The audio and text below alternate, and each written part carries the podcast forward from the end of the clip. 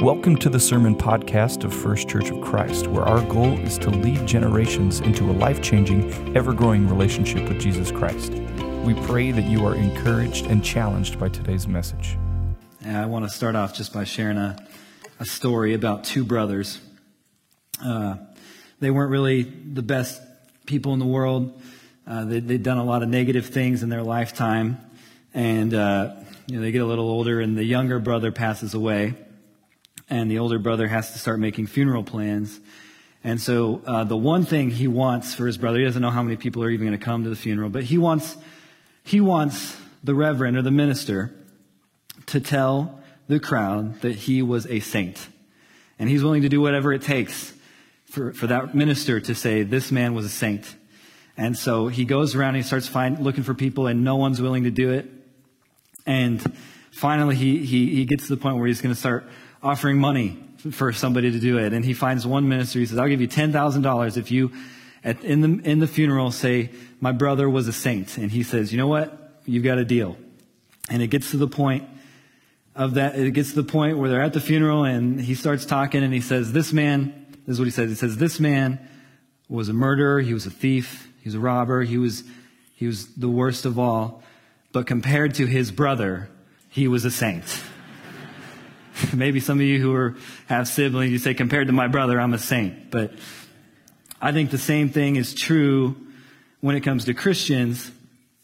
A lot of times we don't really have anything nice to say to the world of science. We don't really have much positivity, much, much kindness towards science, and we don't really want anything to do with science.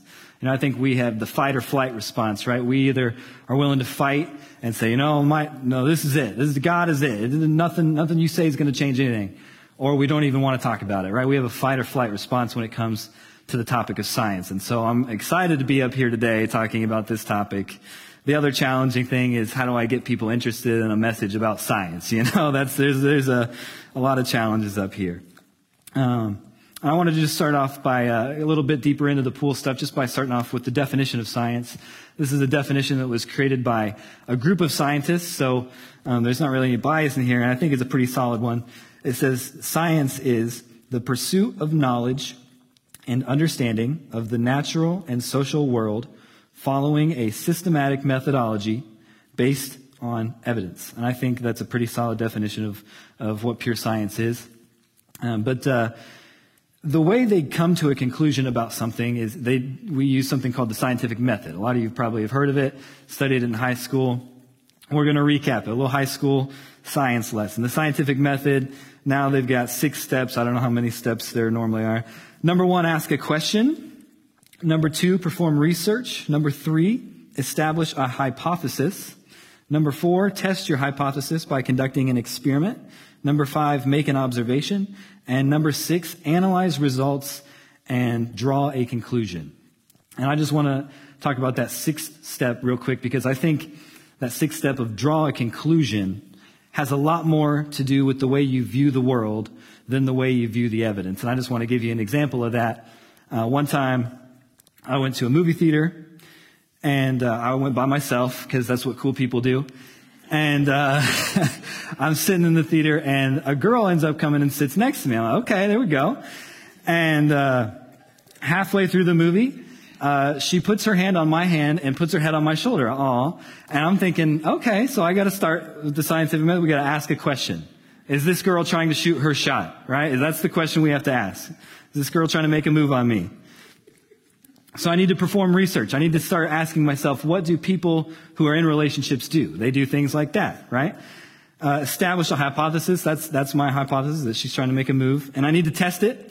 And so I'm looking around and I'm seeing other couples who are holding hands and have their head on, on their significant other's shoulders. And I'm thinking, okay, this is definitely it.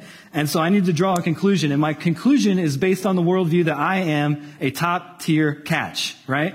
My conclusion because I'm a top tier catch, is that she is making a move. She wants Taylor. What really happened was she was tired and she fell asleep, right? A lot of our conclusions have to do with the way we view the world, not the way we view the evidence. And uh, I want to just talk a little bit about that topic. And I believe that you know the definition we looked at at science, science has to deal with the natural world. That's, that's what science deals with, is, is the natural order of things. Um, you know, I believe that science, it can tell us, it can tell us a lot of things, right? It can tell us that we're emitting carbon monoxide into the world. It can tell us that a vaccine might prevent a virus. It can tell us that an animal can feel pain. But people have to determine if that's a good thing or not a good thing. And a lot of that comes from the conclusions based on the way we view the world. And I just want to speak a, for just a second into that. Maybe, maybe, maybe getting triggering both sides of the people on this argument. Um, because I think a lot of times Christians can be really closed minded when it comes to science. And sometimes people will, will, will push data and information and knowledge our way. And we're so closed minded that we say, you know what? I don't really want to hear it. For example, and I promise you this is not me making a political statement. For example, I had a friend who called me and he, he's in the military and he said, Hey, Taylor, they're making me get, there's a mandatory vaccine thing. Um, you know, I need, I need, I need to have a religious objection to getting the vaccine. So can you show me some scriptures that I could use to have a religious objection to this? And I said, do you believe that the Bible is against getting this COVID vaccine? And he said, 100% I do. And I asked him, I said, do you already have any scriptures that you've used to come to that conclusion? And he said, no, I don't have anything. That's why I'm coming to you. And I think a lot of times we, we, we, somebody will shoot us some evidence or some, some, a question and we come to our own pre-position on it. We have, we have our own mind made up. And we think that the Bible's going to back us up. But I would challenge you guys, and again, it's not me making a political statement. If, if there's something that, that is really challenging you, I would challenge you to, to look in Scripture and see what the Bible has to say about it. Because maybe you'll come to this conclusion, or maybe you'll come to that conclusion. Uh, but make sure you do it because that's what Scripture says, and that's not because it's what we say. It's because what, it's what the Bible says. There's a time in the Bible where uh, Paul had a conversation with a group of guys, and it says that they studied night after night to see if everything he said was true. And I think that's so important. And I think the, on the other side, it's also equally a challenge because sometimes there's evidence that might point us to something bigger out there in the world. But if, if we have such a closed mind to say, no, nature is all there is, there's no way there's anything else, we're never going to come to a conclusion that there might be something bigger than ourselves. I would challenge us both to look at the evidence, but look, for Christians, I would challenge you to look at what Scripture says. Like I said, science deals with the natural world. There's things that science can't speak to. Um, there's a, a, famous philosopher named William Lane Craig that I really like to listen to. And uh, somebody, there was an atheist who had a conversation with him, and he said, You know, I believe that science can account for everything in the world. And William Lane Craig disagreed with it, and this is what he said. He said, Here are five rational things that science cannot prove that we are all happy to accept. Number one, logical and mathematical truths cannot be proven by science. This is deeper into the pool stuff. Logical and mathematical truths cannot be proven by science. They are presupposed by science, so trying to prove them would be arguing in a circle. Number two, metaphysical truths, like there are other minds other than my own, or that the external world is real, or that the past was not created five minutes ago with, appearance, with an appearance of age. Number three, ethical beliefs about the statements of value are not accessible by the scientific method. You can't show by science whether the Nazi scientists in the camp did anything evil as opposed to scientists of the Western democracies. Number four, aesthetic judgments cannot be ex- accessed by the scientific method because things being beautiful or good cannot be scientifically proven. And number five, most remarkably, would be science itself. Science itself cannot be justified by the scientific method. Science is permeated with unprovable assumptions. For example, in the special theory of relativity, the whole theory is based on the assumption that the speed of, speed of light is constant in a one way direction. None of these can be scientifically proven, but they're all accepted by everybody. I believe, like I said, science deals with the natural world. And there's things that science never speaks to. Another maybe humorous story that I'd like to share to kind of clarify that point is the story of Sherlock Holmes and his partner Watson. They were out camping one night and they had a little bit too much to drink. And so they decided to go into their tent and go to bed early. And uh, middle of the night, uh, Holmes nudges Watson, wakes him up, and he says, Watson, what do you see? And Watson says, I see stars and stars, and, and, and it's beautiful. And he says, What does that tell you? And he says, astrologically, that tells me that, you know, this constellation's here, this constellation's here, and it tells me that it's about 3.30 in the morning. You know, meteorologically, it shows me that tomorrow's going to be a nice, nice fair weather day. Theologically, it tells me that we're all, this is a big world, vast world, and we're all a small part of it. What does it tell you, Sherlock? And, and Holmes says, Watson, you idiot, someone stole our tent. Right? There's things that, there's so many things that science can tell us, but there's a lot of things science doesn't ever really talk about. But I believe that science has the power to show us the fingerprint of God, right? And, and so it's kind of like when you're a little kid, you go to safety traffic school, maybe that was just me, and the safety officer comes up and, and you get to do that little fingerprint thing. You, you put your finger in the ink and then you put it, maybe I was just a real troublemaker when I was four and they had it pre-booked already or something, but, um, you put your finger on the thing and then you get to see your, your fingerprint. It's not all just this black ink, but there's a little bit of design inside the ink. And I think the same thing is true with science and God, that science and God are supposed to go hand in hand. Another story to kind of illustrate that is imagine if you were to go to a hotel with one of your best friends and one that, that night you're getting ready to go to bed and you put two $50 bills inside the dresser, right? And you close the dresser, you go to bed, you wake up, your friend is gone, and the two $50 bills have been replaced with $1 bills. You would not wake up and say, golly shucks, gee whiz, the, the laws of science went crazy last night.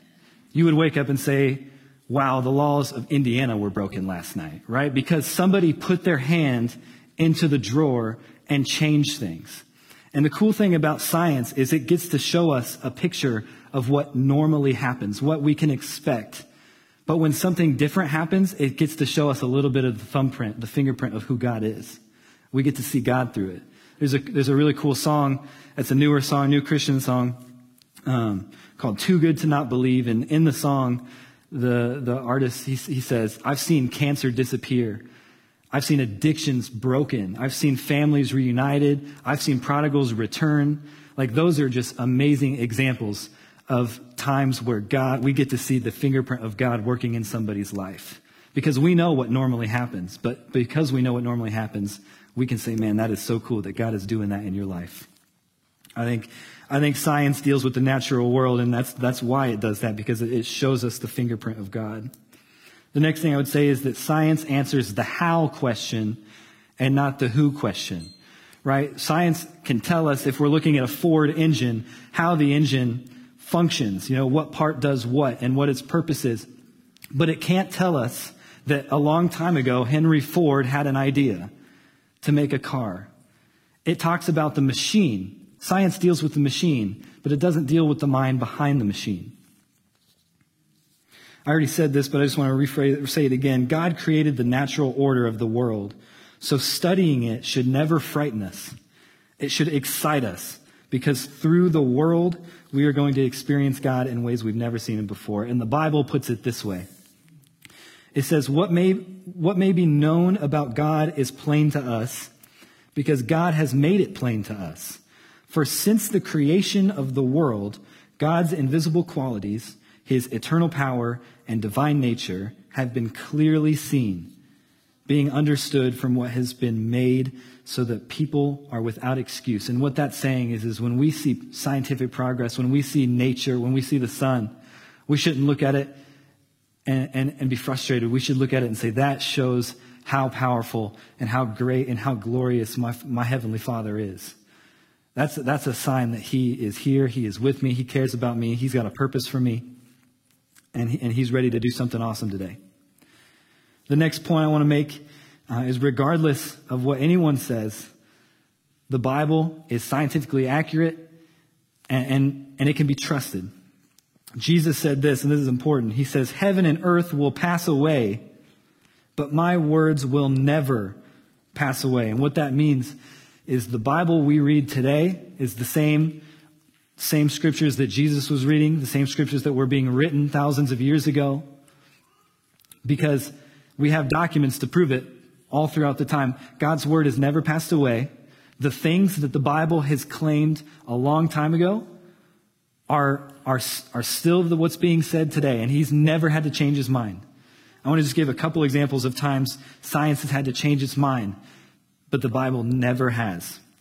The first one, oh, sorry.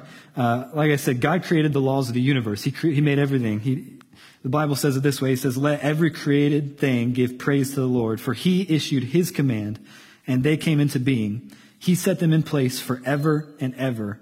His decrees will never be revoked.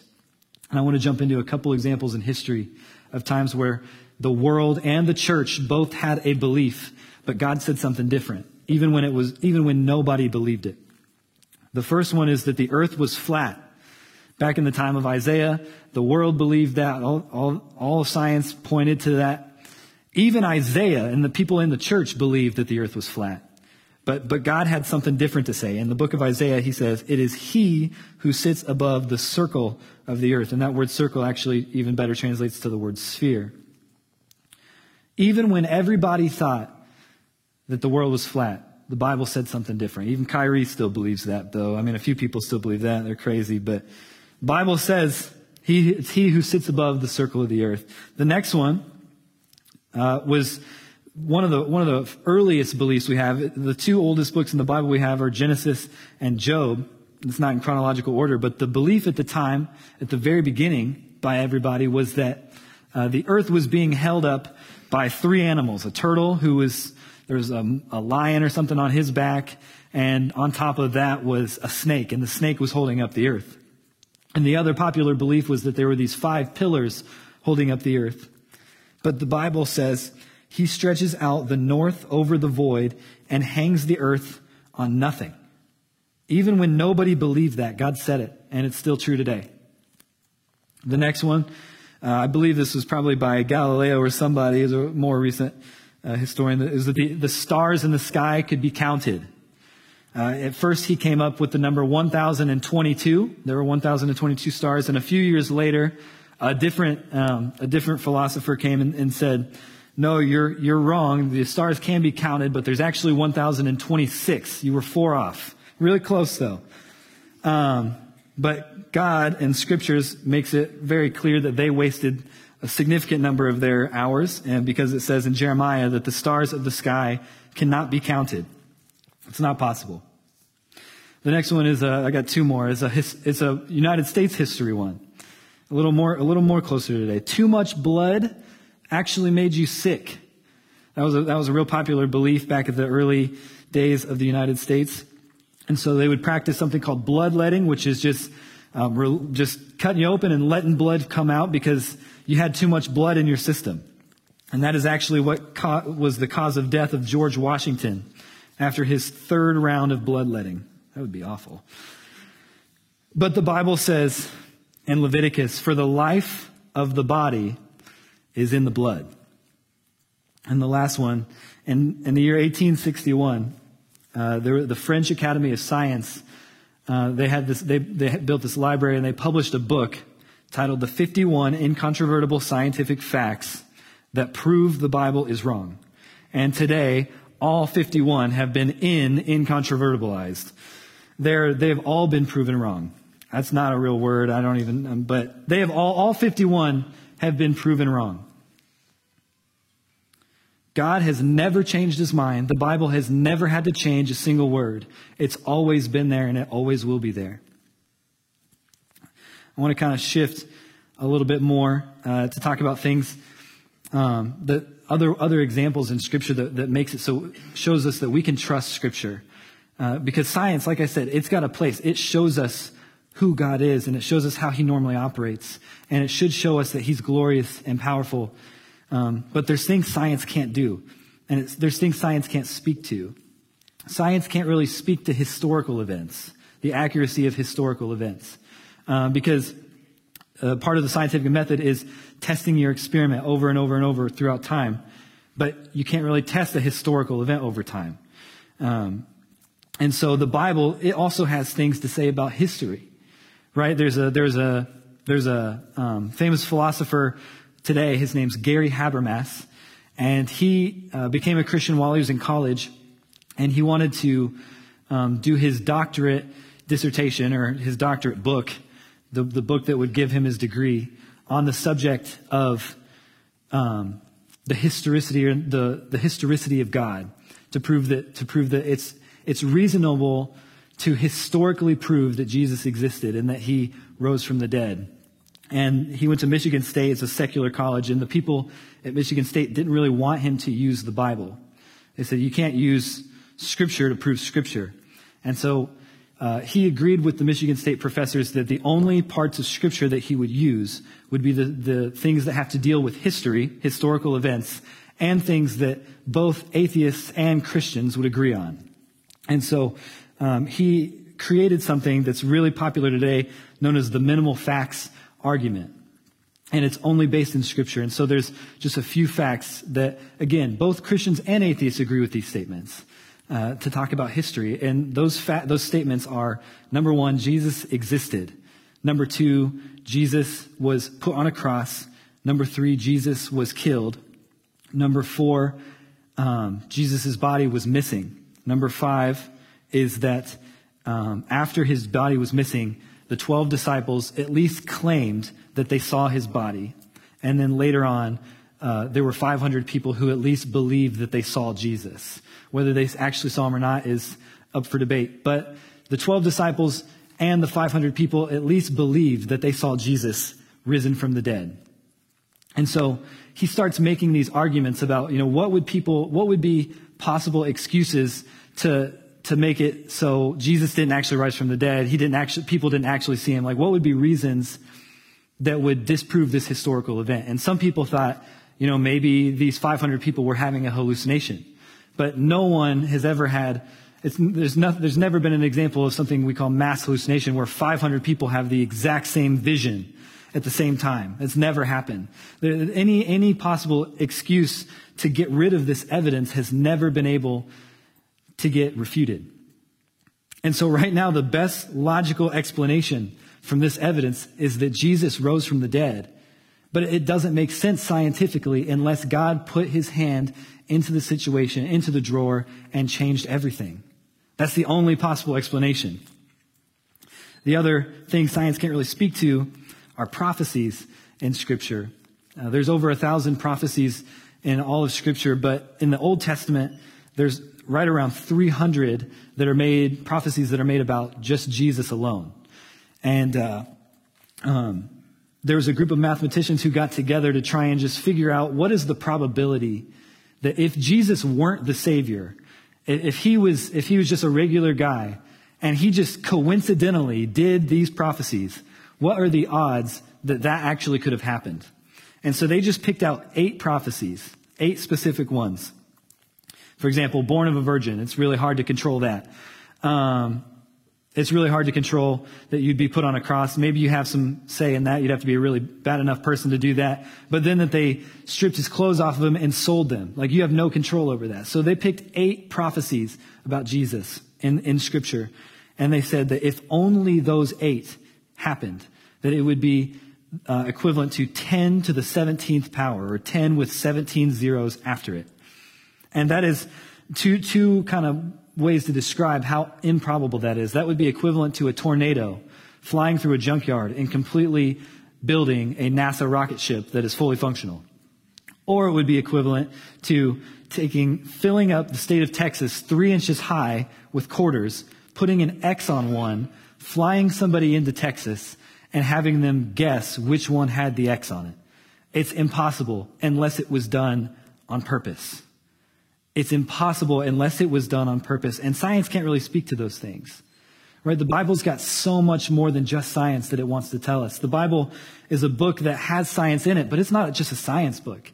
It's a book of people who were philosophers, scientists, poets, historians, and everything in between who have so much to say about this is what God has done in my life. This is how Jesus changed my life. This is what God told me about who Jesus is going to be. This is what Jesus did. It's got so many things that back it up, and it's worth trusting. And so the question we have to all answer is what is going to be the authority of my life? Is it the world or is it the word? Because all throughout time, the world has changed its mind on what is good, what is not good, and it's going to continue to do that. Like I said already, Jesus said, My words will never pass away. What you read a thousand years ago, what you read 50 years ago, is the same thing you're going to read a thousand years from now, if the world's still here. It's never going to change, and we have to decide what is going to be the authority of my life. It's worth trusting. And I just want to, just to wrap things up. If you want to scientifically test and see if God is worth pursuing, I want to just challenge you to give him the rest of your year and say, you know what? I'm not going to miss a message. I can't guarantee I'm going to come to church every week, but I'm not going to miss a message. I'm, I'm gonna, I'm gonna spend every morning, or every, sometime every day, I'm gonna, I'm gonna pray. And I'm gonna read my Bible. I'm gonna worship for, even if it's just five minutes. I'm gonna, I'm gonna com- commit to seeing what God, if God is actually real and if God is actually able to change my life. I'm gonna give him the rest of this year. I'm gonna join a community group. I'm gonna get involved. I'm gonna serve. I'm gonna, I'm gonna tithe.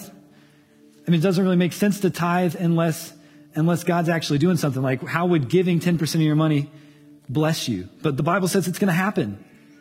If you do it, I promise you, it will change everything. The proof comes in the transforming power of your life. This is what Jesus says. He says, If you hold to my teaching, you are really my disciples. And then you will know the truth, and the truth will set you free. And it's so different. It, it, being a disciple, it doesn't just mean you go to church. There's a difference between being a churchgoer and a disciple. There's a difference.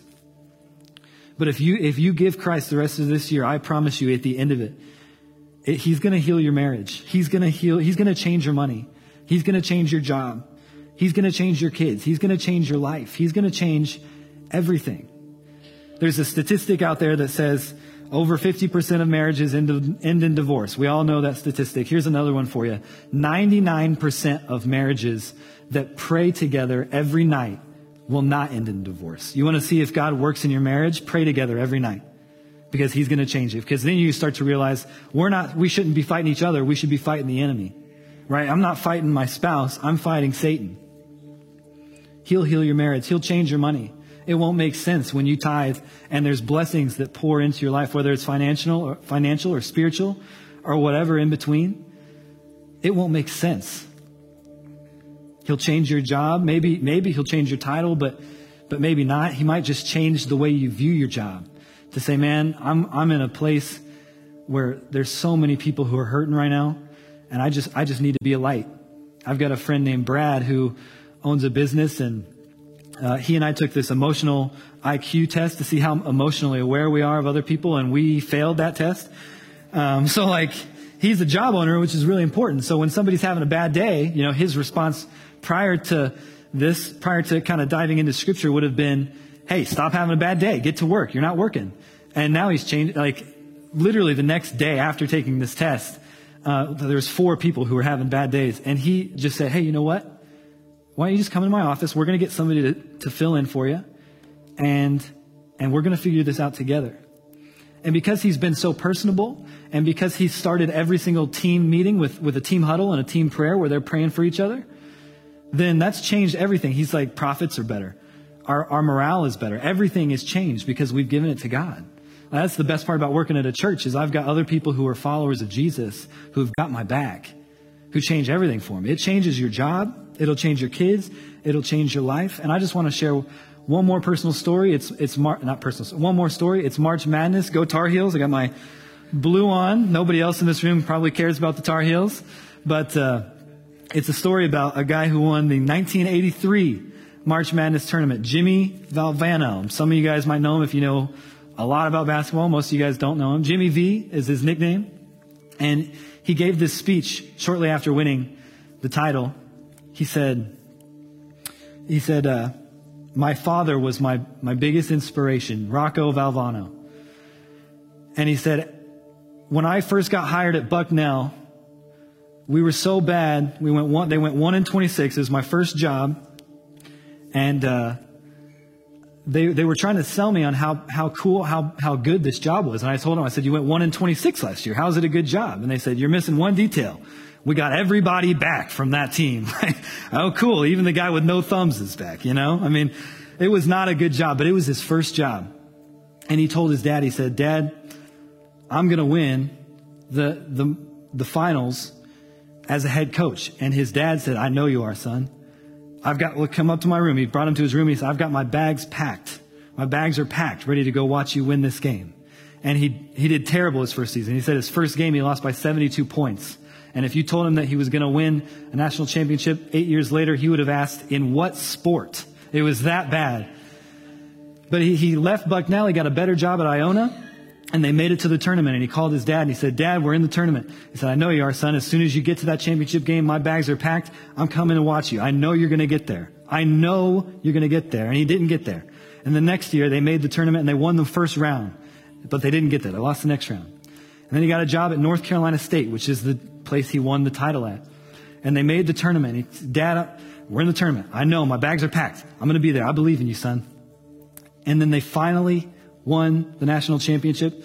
And Jimmy said, Jimmy V said, greater than any ring they could have given me, any trophy they could have given me, is this picture I've got with my dad. His bags were always packed. He always believed in me. He was always there for me, and he knew I was going to do it. And I want to challenge you guys and say, because community groups are starting this next week, you need people in your life who believe in you. Because when you're when you're when you fall down, you're not going to be able to get up by yourself. It's not possible. Uh, I uh, just personally, this last month has been a, a real challenge for me.